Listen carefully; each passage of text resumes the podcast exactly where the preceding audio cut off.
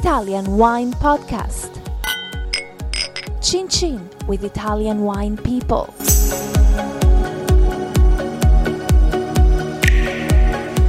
My name is Monty Waldin. I'm with Emilia Nardi from the Brunello di Montalcino estate called Tenute Silvio Nardi. Yes, that's right. Tell me a little about you. You got a very interesting family history. How did your family get into wine growing?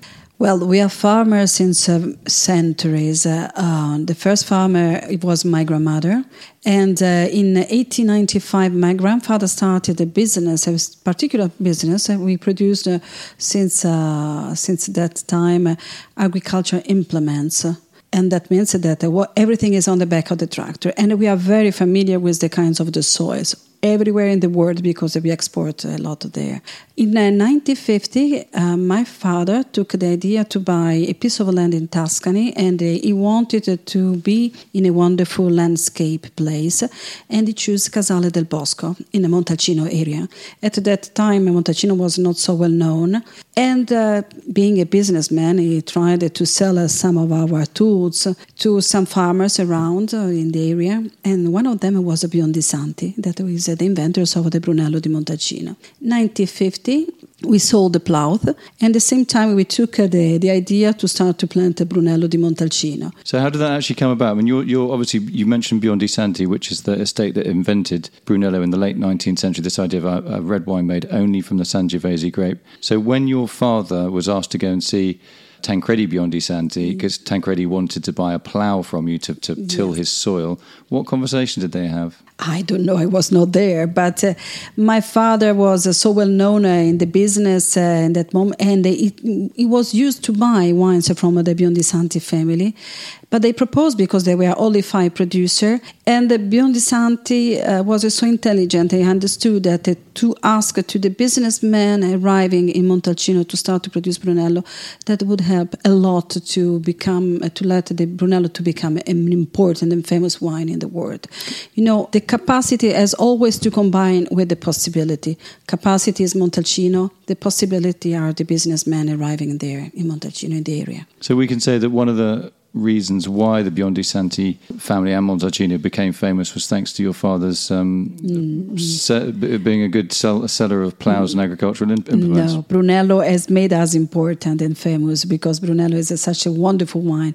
And we have all of the producers have to thank Biondi Santi because he has invented or has discovered the potential of this area for the winemaking with a single variety. That's his important things. What's it like being the head of a famous estate and being a woman in Italy? How does that work? But it works well. When I was younger, it was a little bit more difficult because for men to take seriously young girls is not so obvious. But now that I'm 50, everything is much better. But it was good. In Italy, was quite easy because I was the daughter of the boss. So the first has been quite easy. Probably we have a great experience of the loneliness because you're a woman in a male world, so that means that you are one. And the other thing is to be a manager of every business, that means loneliness. Sometimes you have to take decisions which are not easy to take, and it's only by yourself. But at the same time, I have to say that I have been helped a lot by other women, by older women than me. So probably they have had the same experience, so they have helped me a lot in my career. So what would your advice be to a younger woman starting out in a career in agriculture or wine in Italy at the moment? What advice would you give? You know, winemaking means that the meaning of the time is completely different from the other businesses. So you need to have time. You need to. It's a challenging work. To be patient, you mean? To be patient, yes, really to be patient. And at the same time, to be respectful about the nature, because winemaking is a lot of man work, but most of the work is on the nature. So we need to understand what the nature has offered to us, and even to understand if that can work in the markets, because we produce something for customers, and we have to be sure of what we are doing and what we are offering to them.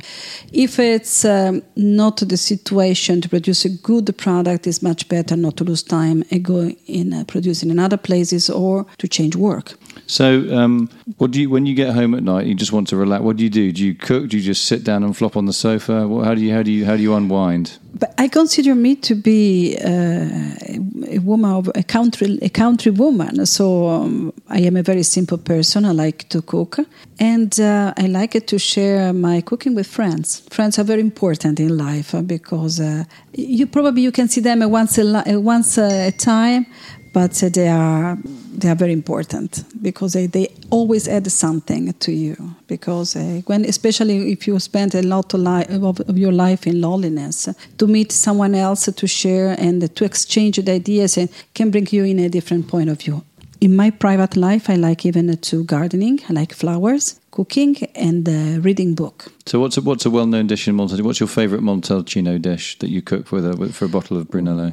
For a bottle of bread, that depends on the season, but I like to cook the gran pezzo, which is the piece where there are the stack, but I don't cut in a small stack, and I cook it with juniper and red wine. So you cook, I mean, you'd have to do that on like a barbecue, wouldn't you? Because it's quite a big piece. No, I put in the oven to cook for 5 hours. Oh, how big is your oven? The size of a car or something? No, it's not. I don't put an ox inside the oven. Only the piece with the stack. So that's probably a winter dish. What about for summer? Something a little bit lighter?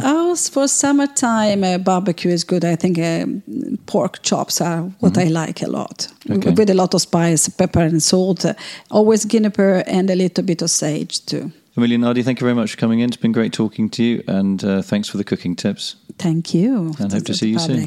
Bye-bye. Thank you very much. Bye.